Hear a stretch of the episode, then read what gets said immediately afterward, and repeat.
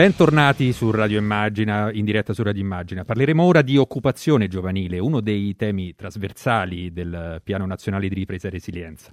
Un tema su cui il nostro paese do- dovrà recuperare parecchio terreno perduto. Ne parleremo con la responsabile missione giovani nella segreteria del Partito Democratico, l'onorevole Chiara Gribaudo che ci sta ascoltando. Benvenuta. Grazie, buonasera a tutti voi.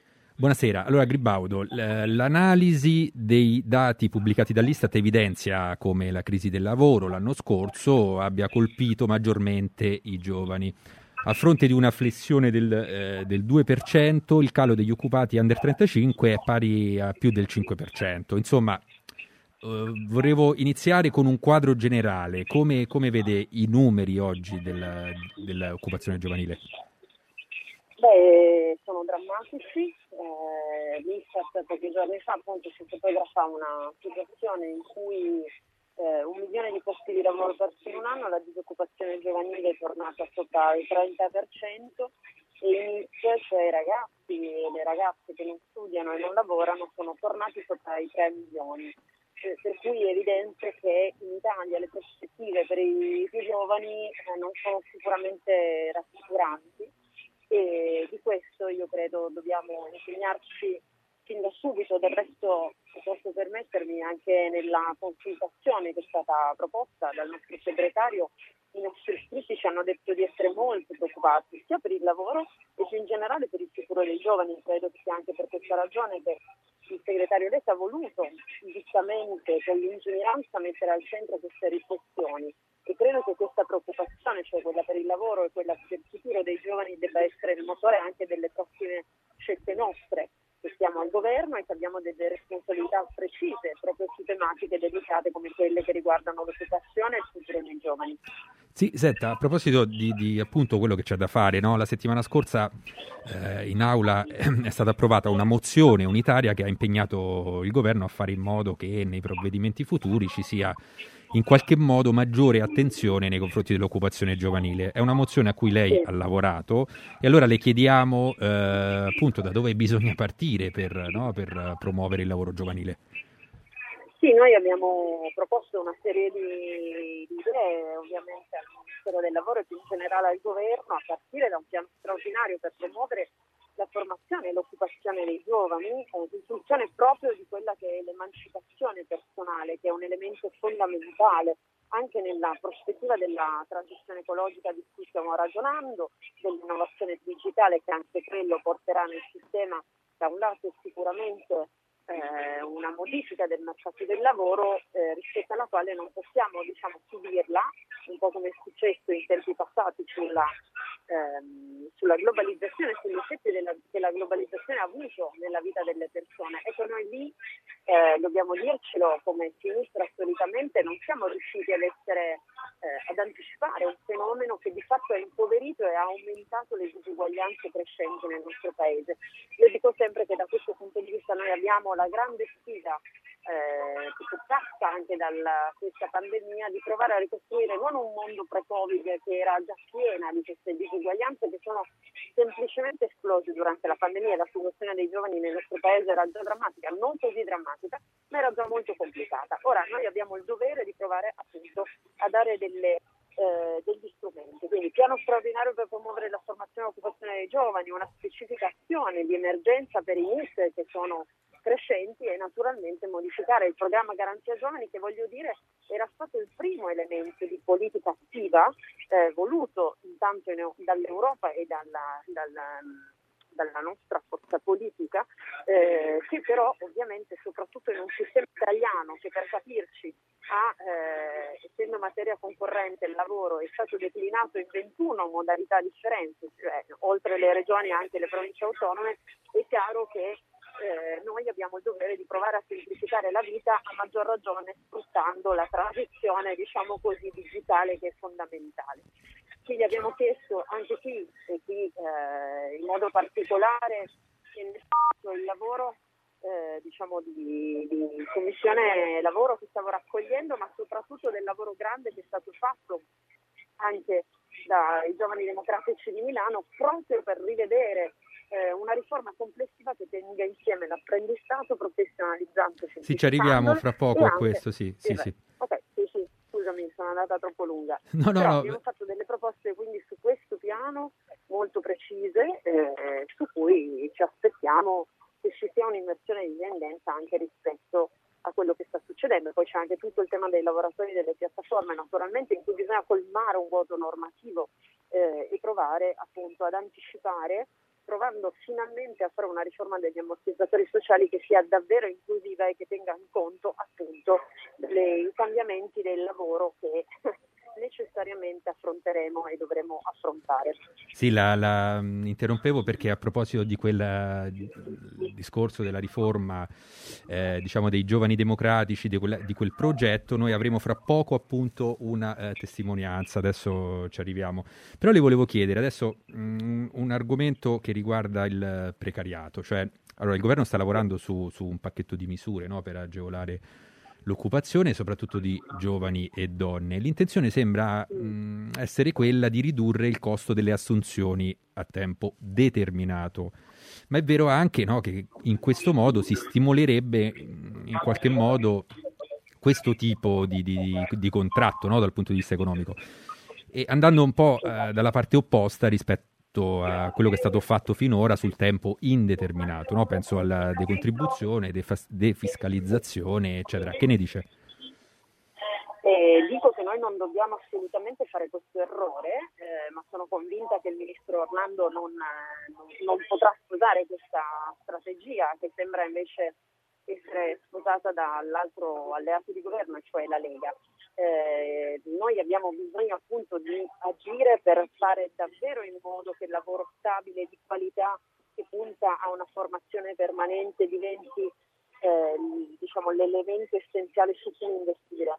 Per cui se dobbiamo parlare di riduzione di costi del lavoro, perché in Italia sappiamo che è un tema sempre molto sentito e forte, continuiamo a farlo sul tempo indeterminato, appunto agendo sull'occupazione giovanile, ma non col tempo determinato. Ci sono altri interventi che possiamo fare, di cui parleremo più tardi, e su cui eh, ha senso investire perché così andiamo a bloccare e arginare il fenomeno della precarietà, che poi significa non solo precarietà diciamo, di lavoro, ma significa proprio precarietà di prospettive dei, della vita dei giovani. Cioè, ricordiamoci che questo è un paese che troppo spesso parla degli sbarchi che arrivano, ma dimentica invece dei giovani che se ne vanno dal nostro paese. E anche nell'anno del Covid, a proposito di natalità, abbiamo battuto un nuovo record negativo, ci siamo fermati a 404.000 nuovi nati, abbiamo invece perso come paese 384.000 residenti, di cui sostanzialmente la maggioranza è tutta giovanile, come se una grande città scomparisse dall'Italia.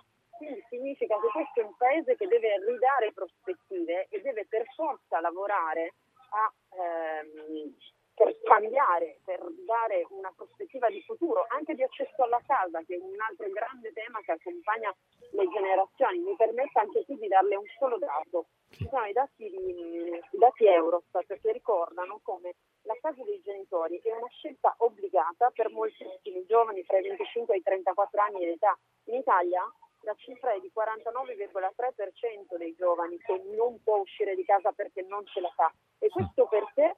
Perché in Italia non riesce ad avere una prospettiva di lavoro adeguata e quindi di giusta ed equa retribuzione. La media europea, a proposito, è del 28%, quindi è totalmente compensato. E se è impensabile vivere da soli, è ancora più impossibile per i giovani italiani pensare di avere dei figli. Quindi dobbiamo investire con delle riforme, io dico radicali, altro che investire sul, sul tempo determinato, noi dobbiamo investire sul tempo indeterminato che sia meno oneroso e che sia a vantaggio delle Dei giovani giovani. generazioni, ma anche delle donne, perché ovviamente l'altro grande elemento è quella della disoccupazione femminile. Certo, certo.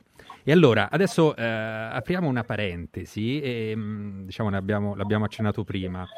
Eh, vorremmo appunto parlare eh, di, diciamo, del- di un contratto del... Pronto? Sì, Sì, no, di- no, di- diciamo, vorremmo parlare di uno strumento... Scusatemi, ma sono in aula e No, no. sentirete probabilmente l'ostruzionismo di Fratelli d'Italia. Ah, ok. E vorremmo parlare di uno strumento che troppo spesso viene usato al posto del contratto, di un contratto di lavoro per, diciamo così, sfruttare eh, i giovani pagandoli poco e lasciandoli anche senza tutele. Stiamo parlando del, dello stage che, che, bypassa alla fine sempre di più quello che è il vero contratto di formazione e di lavoro per i giovani, ovvero l'apprendistato. Eh, lo facciamo eh, parlando di una storia, raccontandovi una storia virtuosa a nostro giudizio ehm, a cui mh, tanti giovani dovrebbero anche guardare. Lo facciamo con uno dei protagonisti, il segretario dei giovani democratici di Milano, Paolo Romano, che ci sta ascoltando. Benvenuto Paolo. Grazie mille Stefano e grazie dell'invito. Allora Paolo, eh, Paolo vediamo, eh, vediamo, di capire, voi eh, coinvolgendo una serie di associazioni avete preso di petto la questione dello stage, avete raccolto testimonianze, studiato in maniera approfondita le norme, facendo anche eh, un parallelo con gli altri paesi europei, raccolto firme, no? mi sembra quasi 40.000, adesso ce lo spiegherai. Eh, alla fine siete arrivati anche a scrivere un progetto eh, interessante per riformare il tirocinio e l'apprendistato ed è un progetto eh, che è stato apprezzato da molti e appunto ne sa qualcosa eh, l'onorevole Gribaudo che poi lo ha portato in Parlamento, poi lo chiederemo anche a lei. Prima però raccontaci brevemente, insomma, che percorso avete fatto e come è nato tutto questo. Certo, e intanto ti ringrazio dell'invito e ringrazio Chiara che, che mi permetto di, di, chiamare Chiara perché insomma eh, in questi mesi per noi è stata un punto di riferimento e la dimostrazione che la politica buona eh, esiste, si fa e, e, molto spesso la fa il Partito Democratico, quindi siamo felicissimi di aver lavorato con lei. Noi come dicevi tu siamo partiti ormai due anni fa eravamo un gruppo di ragazze e ragazzi che eh, erano in stage da sempre e sembrava non poter uscire da questa condizione perenne in cui per entrare nel mondo del lavoro dopo uno stage ne arriva un altro sempre o non pagato o, o pagato 500 euro al mese senza contributi, senza ferie, senza malattie, senza TFR e abbiamo fatto tutto lo studio di cui parlavi tu, il confronto con i sindacati, anche un questionario che è arrivato a circa 2000 apprendisti e stagisti di tutta Italia e poi abbiamo scritto una proposta e, e questa proposta l'abbiamo portata fuori. E, e, nel portarla fuori, nel raccontare che lo stage non era lavoro e che c'erano altri strumenti, eh, abbiamo raccolto ormai 40.000 firme eh, che è un risultato pazzesco, contando che è una cosa che riguarda molto spesso l'ingresso nel mondo del lavoro e quindi i più giovani che sono purtroppo spesso lontani dalla politica. Sì, entrando nel merito della proposta, in cosa consiste in estrema sintesi questa, questa proposta?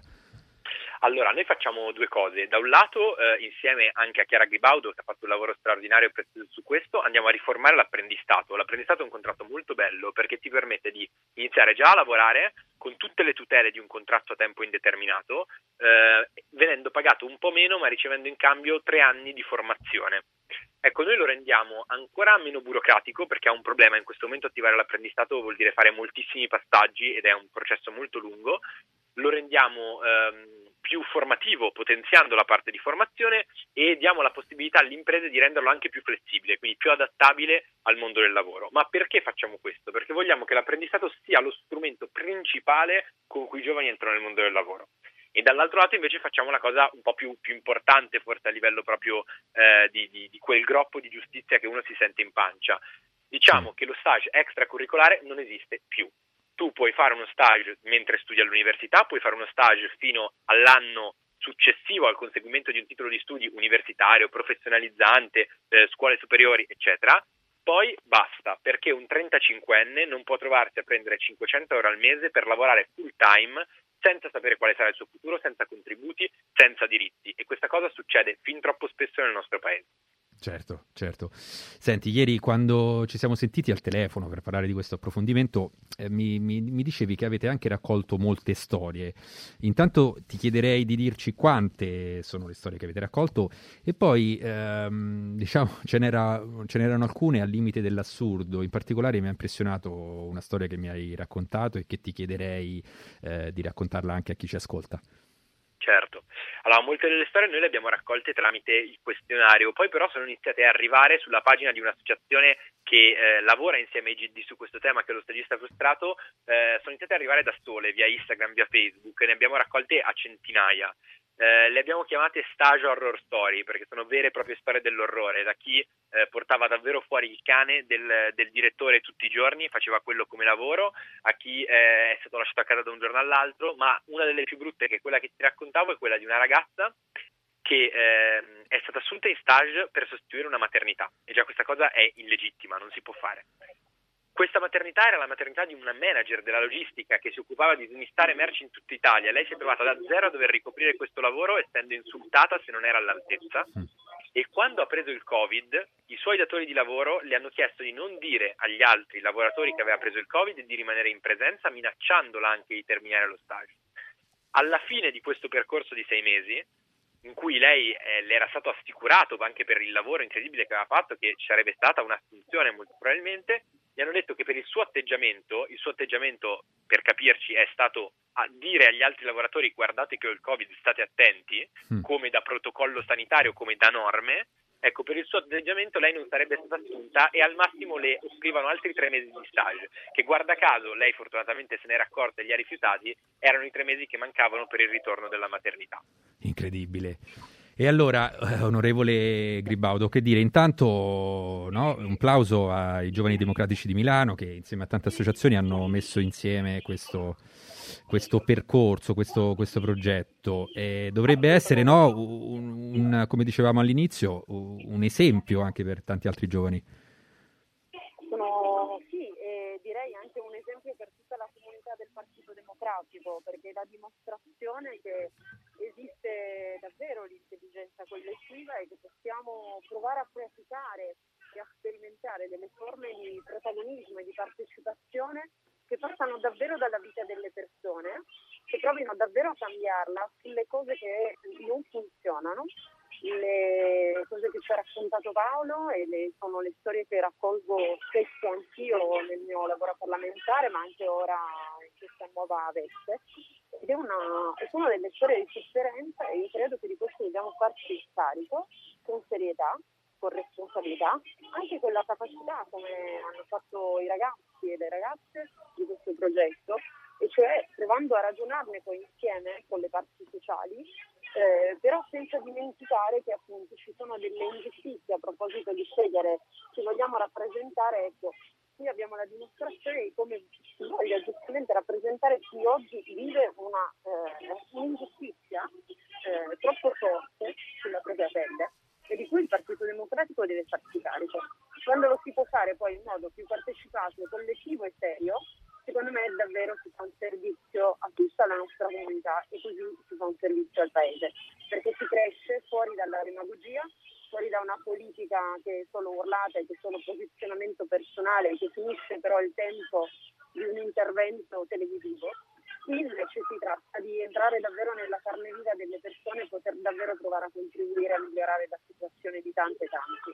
Ecco io questo credo che sia il nostro compito a proposito di missione, su cui sono felice di lavorare in sinergia con tante ragazze e ragazzi che nel nostro paese stanno dimostrando che la buona politica, nonostante tutto, c'è, esiste, sopravvive e vorrei dire lotta insieme a noi. Mm. Ok, e allora ringraziamo Paolo Romano per averci raccontato questa storia, segretario dei Giovani Democratici di Milano e anche assessore a uno dei municipi di Milano, giusto? Assessore a una serie di, di ehm, deleghe, che, mm, anche, tra cui anche politiche giovanili. Grazie a voi e grazie a Chiara Baudo per il lavoro eccezionale che fa su, sul lavoro e sui giovani. A presto. A presto. E allora, onorevole Gribaudo, volevo fare un'altra, volevo spostarmi un attimo sempre sull'occupazione giovanile, però parlando di eh, imprese, ovvero è uscito un, un articolo sul Sole 24 Ore un paio di giorni fa in cui viene evidenziato che quasi una impresa, tra virgolette giovane, su quattro eh, manca all'appello rispetto a dieci anni fa. Diciamo, le società iscritte al registro delle imprese, in sostanza guidate da, da under 35 o comunque con una prevalenza di giovani under 35, erano 697.000 nel 2011, sono passate a 541.000 a fine 2020. Il numero, eh, il differenziale è meno 22,4%. Che è un quadro che emerge dall'analisi di Union Camere, info, Infocamere. E, e allora Gribaudo, su eh, questo calo ovviamente pesa la dena- den- denatalità e le, ora la pandemia, come anche accennava prima a proposito di denatalità, ma sicuramente pesano anche i timori no, sulle chance di fare business oggi. Come incentivare allora questo aspetto per i giovani? Sì, beh, ehm, è chiaro che negli ultimi dieci anni le imprese giovanili non potevano certo crescere, da una parte perché la popolazione giovanile è progressivamente diminuita in valore assoluto a causa della denatalità dall'altra perché dopo la crisi del 2008 c'è molta più consapevolezza, ma anche molto più timore di quelli che sono i rischi del lavoro autonomo per fare impresa, serve fiducia nel futuro e capitali iniziali. E I nostri giovani sono più spesso eh, come dire, impegnati a dover fare i conti con le spese per sopravvivere nelle grandi città universitarie che a poter progettare la vita di un'impresa. In questo senso, e per rispondere alla domanda, io penso che l'idea di un'eredità universale.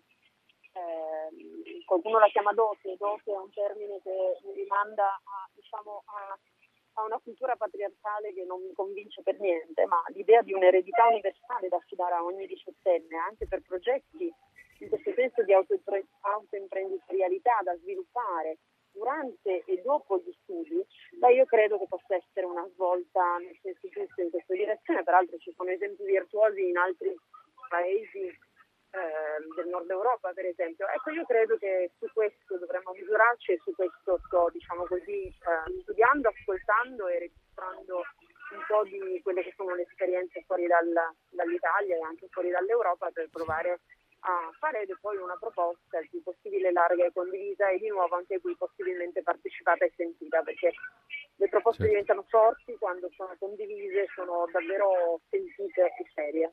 Senta, c'è un tema che a quanto pare eh, non è, da quello che abbiamo visto sui social, eh, non, è, non, è, piaciuto molto ai giovani, il tema, de, diciamo, parlo della riforma dei concorsi pubblici voluta dal ministro Brunetta che in pratica eh, è uscito fuori che si sentono minacciati dalla valutazione dei titoli di servizio. No? È un decreto in qualche modo che li metterebbe eh, in seconda fila, no? discriminandoli, eh, visto che la, la norma non, non premierebbe diciamo, i migliori.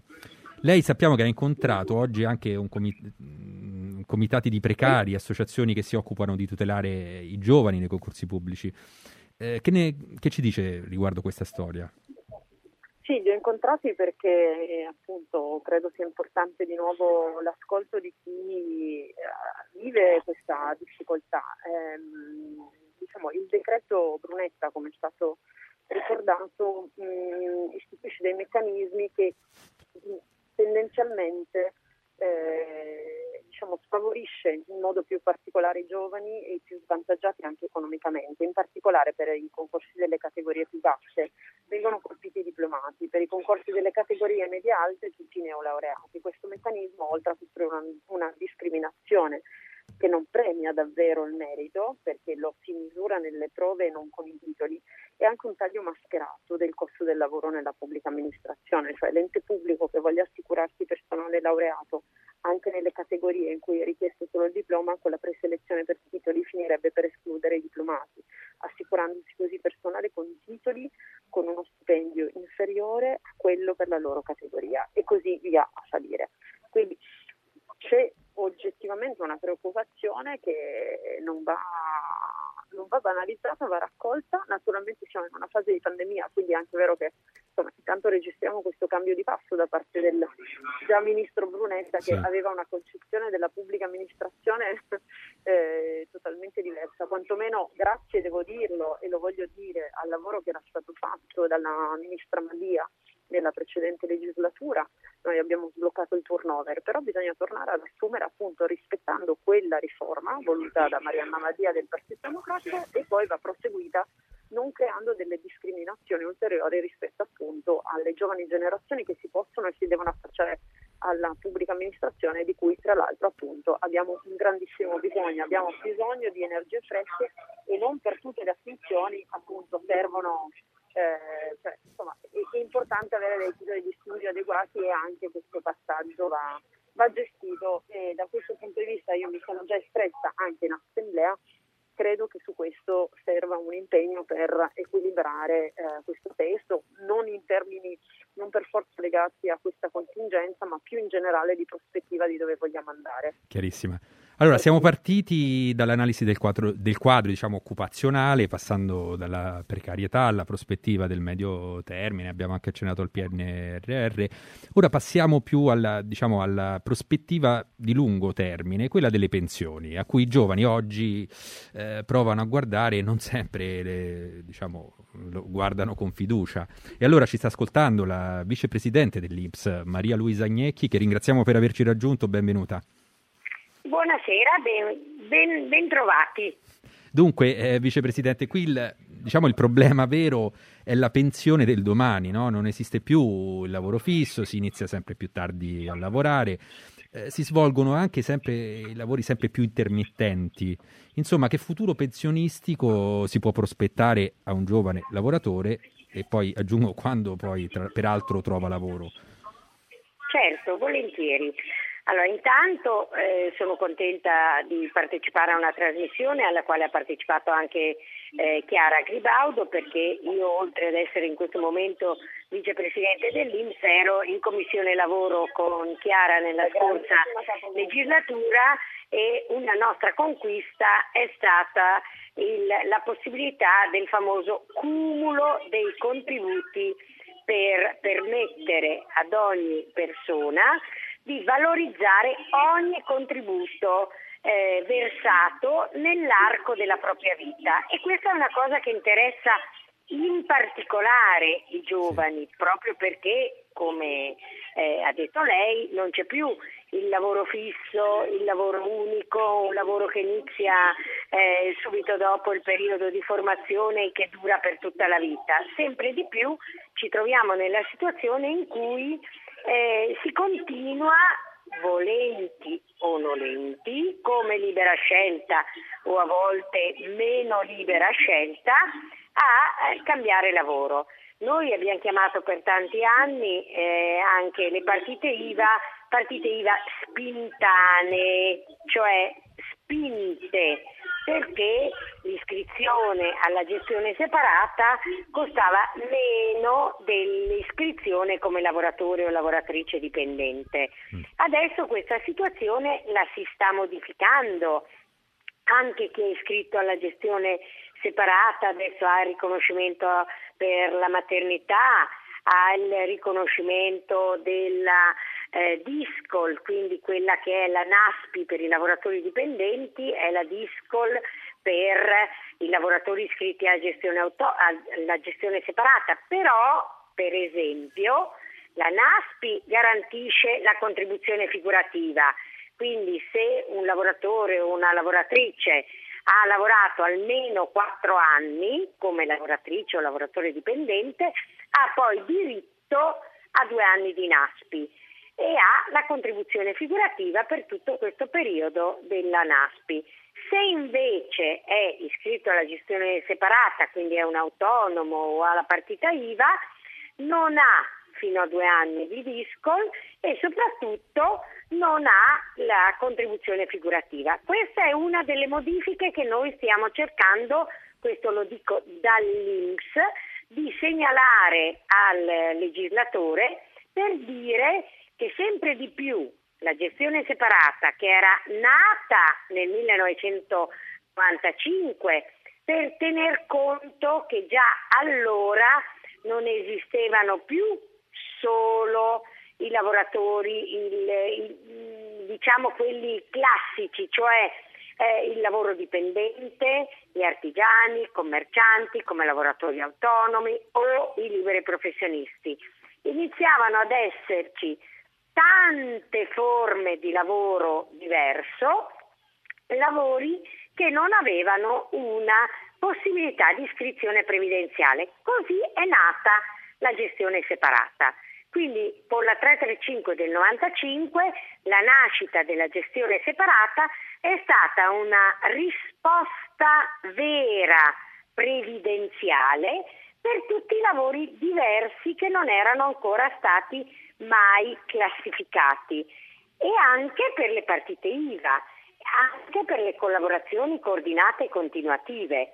Devo anche segnalare un'altra cosa, che i bonus del DL18 eh, del Cura Italia, eh, quindi dell'anno scorso, quindi i bonus del Covid, ci hanno dimostrato che purtroppo i lavoratori, le lavoratrici non hanno chiara la differenza tra essere iscritti alla gestione separata o come partita IVA o come collaboratore coordinato e continuativo o essere iscritti alle gestioni speciali AGO che sono artigiani e commercianti. Tanto che 350.000 domande di bonus mm-hmm. erano state fatte sbagliate tra l'articolo 27 e l'articolo 28 del Cura Italia. Che messaggio voglio dare segnalando questo? È importante durante tutta la vita lavorativa avere chiara la propria posizione previdenziale e vigilare, lo dico que- con questo termine, che sia una posizione, sia che sia in, un, in una delle gestioni tra virgolette da autonomi o lavoro dipendente o del settore pubblico o della gestione separata perché ormai abbiamo appunto vinto il fatto che ogni settimana contributiva possa essere realmente valorizzata nel momento in cui si va in pensione. Però ci devono essere queste settimane contributive, quindi sì. è meglio essere sempre attenti alla propria condizione. Quindi questo è quello che mi sento di dire ai giovani. Ovviamente so che la cosa più importante è avere un lavoro eh, perché è il vero mezzo di inclusione sociale e è un modo per realizzare un progetto di vita e realizzare se stessi in un progetto di vita. Quindi avere un lavoro, ma anche avere una regolare contribuzione in qualunque tipo di gestione, ma avere una contribuzione. Segnalo anche un'altra vittoria che abbiamo fatto, che abbiamo avuto tutti eh, con la legge di bilancio per il 2021, che è stata finalmente la valorizzazione delle famose 52 settimane, quindi del, del lavoro come in, in tutto, lavorando eh, da un punto di vista previdenziale tutto l'anno, anche in caso di eh, lavoro part-time verticale, cioè esiste praticamente il fatto che il, il lavoro part-time, se pensiamo non so, al lavoro nelle scuole, nelle mense scolastiche o nei servizi educativi, spesso si ha un periodo di lavoro da settembre a giugno e poi luglio, agosto e settembre non si lavora e, e spesso questi, questo part-time verticale non veniva considerato 52 settimane, cioè 12 mesi. Adesso con il comma 350 della legge di bilancio per il 2021 anche il lavoro part-time verticale ha conquistato la contribuzione piena. Sì, allora eh, coinvolgiamo anche l'onorevole Gribaudo alla quale chiediamo no, che, eh, che cosa dobbiamo fare secondo lei per le, partite IVA? Sì, eh, ovviamente saluto eh, Maria Luisa Agnetti mi fa piacere ascoltare sempre, è stata la mia capogruppo in Commissione Lavoro, una grande capogruppo e come avete capito è una super esperta eh, di cui non possiamo fare a meno.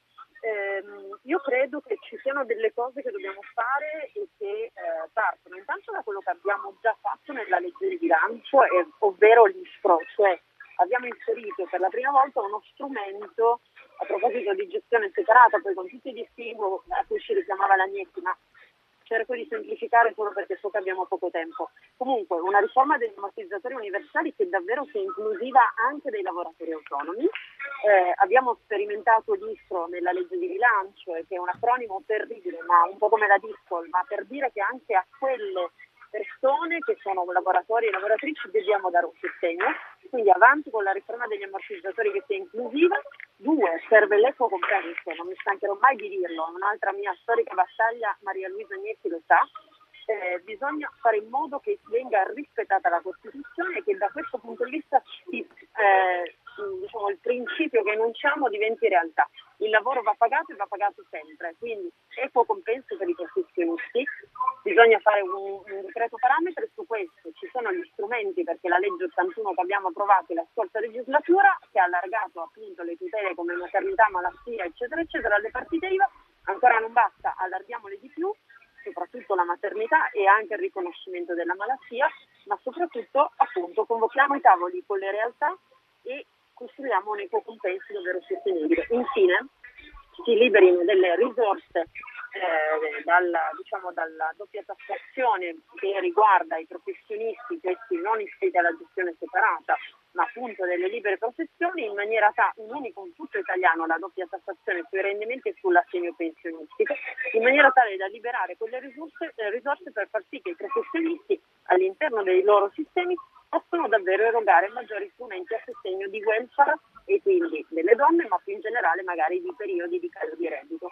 Questo secondo me è una roadmap semplice che può essere concertata anche con le parti e che darà sicuramente dei risultati positivi in termini di crescita, perché guardate che anche sui lavoratori autonomi ci sono dei cali di reddito spaventosi che si scaricano soprattutto nei confronti delle più giovani generazioni, quindi abbiamo il dovere di intervenire anche da questo punto di vista. Poi diciamo, Luisa ha perso tanti temi su cui riflettere, ma ehm, eh, non ultimo una comunicazione, perché lei ha ragione, eh, serve però che a questo punto magari l'Inps, magari la politica tutta si faccia carico di comunicare più e meglio il tema dei contributi e non solo il futuro pensionistico ai nostri ragazzi e alle nostre ragazze, non magari con le buste arancioni per carità, ma ricordando che co- i diritti devono essere fatti rispettare e per poterli rispettare bisogna conoscerli innanzitutto. Da questo punto di vista fatemi dire che ahimè ci sono tantissimi anche lavoratori e lavoratrici dipendenti a cui non vengono versati i contributi a proposito di cose sbagliate che accadono nel nostro paese. Ecco, lì mm. servono maggiori controlli e bisogna intervenire per dare le giuste comunicazioni, perché in una società frastagliata dove il lavoratore è spesso da solo, magari non si riconosce in un sindacato o magari fatica a trovare un'idea nella rappresentanza, la politica deve provare a fare uno sforzo in più e anche le istituzioni nel dare le comunicazioni alle persone. Allora ascoltiamo a questo proposito chi è che dirige l'Inps, ovvero la vicepresidente Gnecchi, che da questo punto di vista dei contributi della comunicazione, eh, che cosa risponde? Non ho, ho perso, no, non sono riuscita a sentire la domanda, ho perso un colpo. No, dice... È andata male la... Sì, ha, ha, ascoltato la parte finale dell'onorevole eh, ho, sentito, sì. ho sentito Chiara Gribaudo, non ho poi sentito la domanda. Sì, no, dicevamo eh, appunto su questa mh, mm, eh, richiesta che faceva la, la, l'onorevole su una comunicazione di, diversa eh, dei contributi no, da parte dell'Inps. Eh, diciamo come... Una sorta di vademecum da presentare a chi si, si iscrive alla partita IVA, cioè credo che anche sulla comunicazione, no Luisa? eh, sì. effettivamente dov- dovremmo forse provare a interrogarci sul fatto che molte persone non sanno, come dicevi tu, e rischiano così di eh, versare male o non versare i propri contributi o di sbagliare. Ah, cioè, ah, certo, certo, ho capito, ho capito. da questo punto di vista forse dobbiamo prevenire alla fonte questo danno per far sì che poi non diventino dei no per forza obbligatori anche da parte vostra, come INCE, perché non si certo. può accedere perché per un burocratismo assolutamente sì. condivido, condivido sì, ho capito, condivido totalmente. E, e condivido totalmente e il, il problema che stiamo assolutamente affrontando è intanto che il sito dell'Inps sia un sito eh, che, in cui si riesce a trovare eh, subito l'informazione e quindi perfezionare il sito dell'Inps. Poi la scelta di unificare il PIN con lo SPID, famosa, sì. eh, questi, tutti questi acronomi che ci mettono in difficoltà, è proprio per permettere, siccome ormai lo SPID ti serve per mille cose, se lo SPID ce l'hai e ti, ti è utile anche per entrare nel sito dell'Inps dove tu puoi la tua posizione contributiva, vederla integralmente e perfettamente e oltre a vederla perfettamente utilizzare attraverso lo SPID tutte le simulazioni che ti interessano. Sono già attive la simulazione del riscatto della laurea, la simulazione della, delle, cioè ci sono tutta una serie già di simulazioni che ti danno tutte le possibilità, ma poi verifichi anche la tua situazione contributiva e quindi anche se in tutto l'arco della vita ti vengono versati regolarmente i contributi o puoi poi perfezionare le richieste per eh, capire se tu fossi in qualche maniera in difficoltà e, e, o scopri di aver lavorato in nero, quindi in, in tempi utili per poter recuperare i contributi. Quindi questo lo condivido totalmente, non sono favorevole alle buste arancioni, ma l'ha detto anche, anche Chiara, perché non, intanto perché tutte le cose postali ormai saremo, insomma, saremo veramente ridicoli, però eh, il fatto di rendere accessibile in modo reale eh, il controllo sulla propria posizione è un obiettivo da, da raggiungere. L'INPS su questo si sta impegnando molto, mi auguro, per non dire garantisco, che lo faremo nel più breve tempo possibile. E allora siamo in chiusura, però volevo fare un'ultima domanda a entrambe. Una delle urgenze che riguarda chiaramente questo, questo momento storico eh, d- d- su cui bisogna recuperare terreno è l'occupazione femminile, che insieme a quella poi giovanile è, è entrata un po' trasversalmente su tutte le misure e le missioni del PNRR. Allora, anche su questo noi siamo indietro e se guardiamo al tasso di, di, occupazione femminile tra i 25 e i 34 anni siamo ultimi in Europa, tra 25 e 29 siamo 7 punti sotto la Grecia. Insomma c'è un problema serio. Allora Gribaudo, cosa va fatto, diciamo se, se può brevemente, dircelo eh, brevemente che il nostro tempo sta, sta per terminare eh, da questo punto di vista? Non vale così perché brevemente ok allora, eh, allora no no, pre- no, no eh, prego, prego. slogan anche se è difficile scherzo però eh, intanto bisogna aumentare i congedi eh, sì. bisogna fare in modo che il congedo parentale sia esteso e che sia superiore per me ai quattro mesi, anzi dovrebbe essere di cinque mesi così non va diciamo, a influenzare il tema della maternità e tutto il resto. Quindi uno aumentare i congedi, due ovviamente servono servizi eh, in maniera tale non solo da aumentare i posti di lavoro in, eh, diciamo, negli asili, nelle scuole, ma soprattutto per liberare l'energia e il tempo delle donne che così possono tornare al lavoro. Io ho una proposta di legge sulla parità salariale, magari ne parliamo un'altra volta, anche questo è un grande elemento e dunque bene che ci sia e il Partito Democratico col grande lavoro anche di Cecilia De Via abbiamo fatto sul recovery plan e più in generale per dire bisogna dare anche qui una prospettiva, un piano forte che parte da un patto sociale forte, è vero, per far ripartire l'occupazione femminile a partire dall'economia della cura che è l'economia in cui le donne a oggi per le competenze che hanno possono sicuramente sviluppare di più e meglio le loro potenzialità. Anche qui eh, lavoro che deve essere di qualità, mentre invece a proposito di pandemia le donne sono quelle che insieme ai giovani hanno pagato per l'appunto il prezzo più alto perché hanno i contratti di nuovo più precari, più a tempo determinato. Invertiamo questo trend con misure anche qui radicali, non solo congedi, vi faccio dire e chiudo, forse una riflessione vera che dovremmo fare in prospettiva è un ripensamento anche del tema del part-time. Part-time che oggi viene utilizzato solo dalle donne proprio perché non siamo ancora a una condivisione delle responsabilità genitoriali e di lavoro di cura, più in generale di un familiare a carico, in genere, in genere prevalentemente tutto a carico delle donne, eh, dobbiamo fare in modo invece, capisco che è un cambio di paradigma culturale molto forte, che il part-time magari appunto diventi eh, meno scaricato sulle donne, ma che diventi uno strumento di nuovo anche qua di condivisione. Mi fermo qua anche cioè. Insomma ci sarebbe ancora da discutere certo. moltissimo anche per far parlare Lisa. E, dunque, perché poi pensate che, che, secondo un dato di Banca Italia, se, se, il tasso di occupazione femminile arrivasse al 60%, proprio tutto l'intero PIL italiano, non solo quello delle donne, crescerebbe.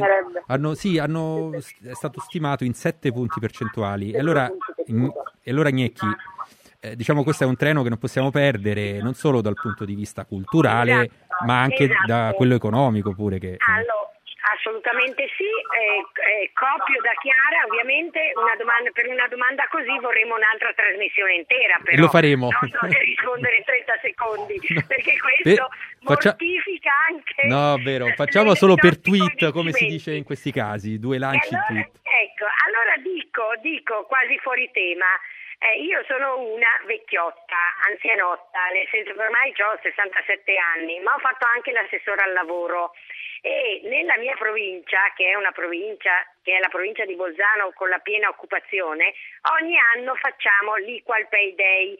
Quest'anno venerdì facciamo in piazza l'Equal Pay Day per dimostrare quanto le differenze di retribuzioni tra uomini e donne. Mm nella nostra provincia anche con un paragone con il nazionale e poi ogni anno ad ottobre facciamo l'Equal Pension Day. Sono due cose che ho iniziato io quando ero assessore al lavoro e che stanno andando avanti eh, tutti gli anni eh, promosse dalla Commissione Pari Opportunità. Ovviamente questo dimostra che non è solo sufficiente eh, dichiarare e segnalare le difficoltà, le discriminazioni, eccetera, però almeno bisogna metterle in evidenza e quindi fare in modo che ci sia una consapevolezza. Poi eh, risottolineo tutto quello che ha detto Chiara, che nel, nel, nel periodo, nel, nel, proprio percorso lavorativo, eh, avere tanti part-time, non avere una reale condivisione tra uomini e donne all'interno della famiglia, se poi pensiamo che già l'articolo 1 della legge 125 del 91, del 91 eh, prevedeva al punto E pari responsabilità professionali e familiari tra uomini e donne, ci rendiamo conto che spesso le leggi non bastano, bisogna assolutamente conquistare un senso comune generalizzato. Se i giovani di oggi, maschi e femmine, condivideranno e sceglieranno di vivere insieme la maternità e la paternità in senso responsabile e quindi anche poi l'impegno professionale, avremo fatto dei reali passi avanti e anche a Bolzano potremo smettere di fare l'Equal Pay Day no, ogni, l'aprile di ogni anno e l'Equal Pension Day l'ottobre di ogni anno. E con questo vi ringrazio staremo, e vi saluto anch'io. Staremo a vedere. Allora ringraziamo le nostre ospiti, la vicepresidente dell'Inps Maria Luisa Agnecchi, grazie e la responsabile missione giovani in segreteria del Partito Democratico, Chiara Gribaudo. Grazie onorevole. Grazie, Grazie a tutti.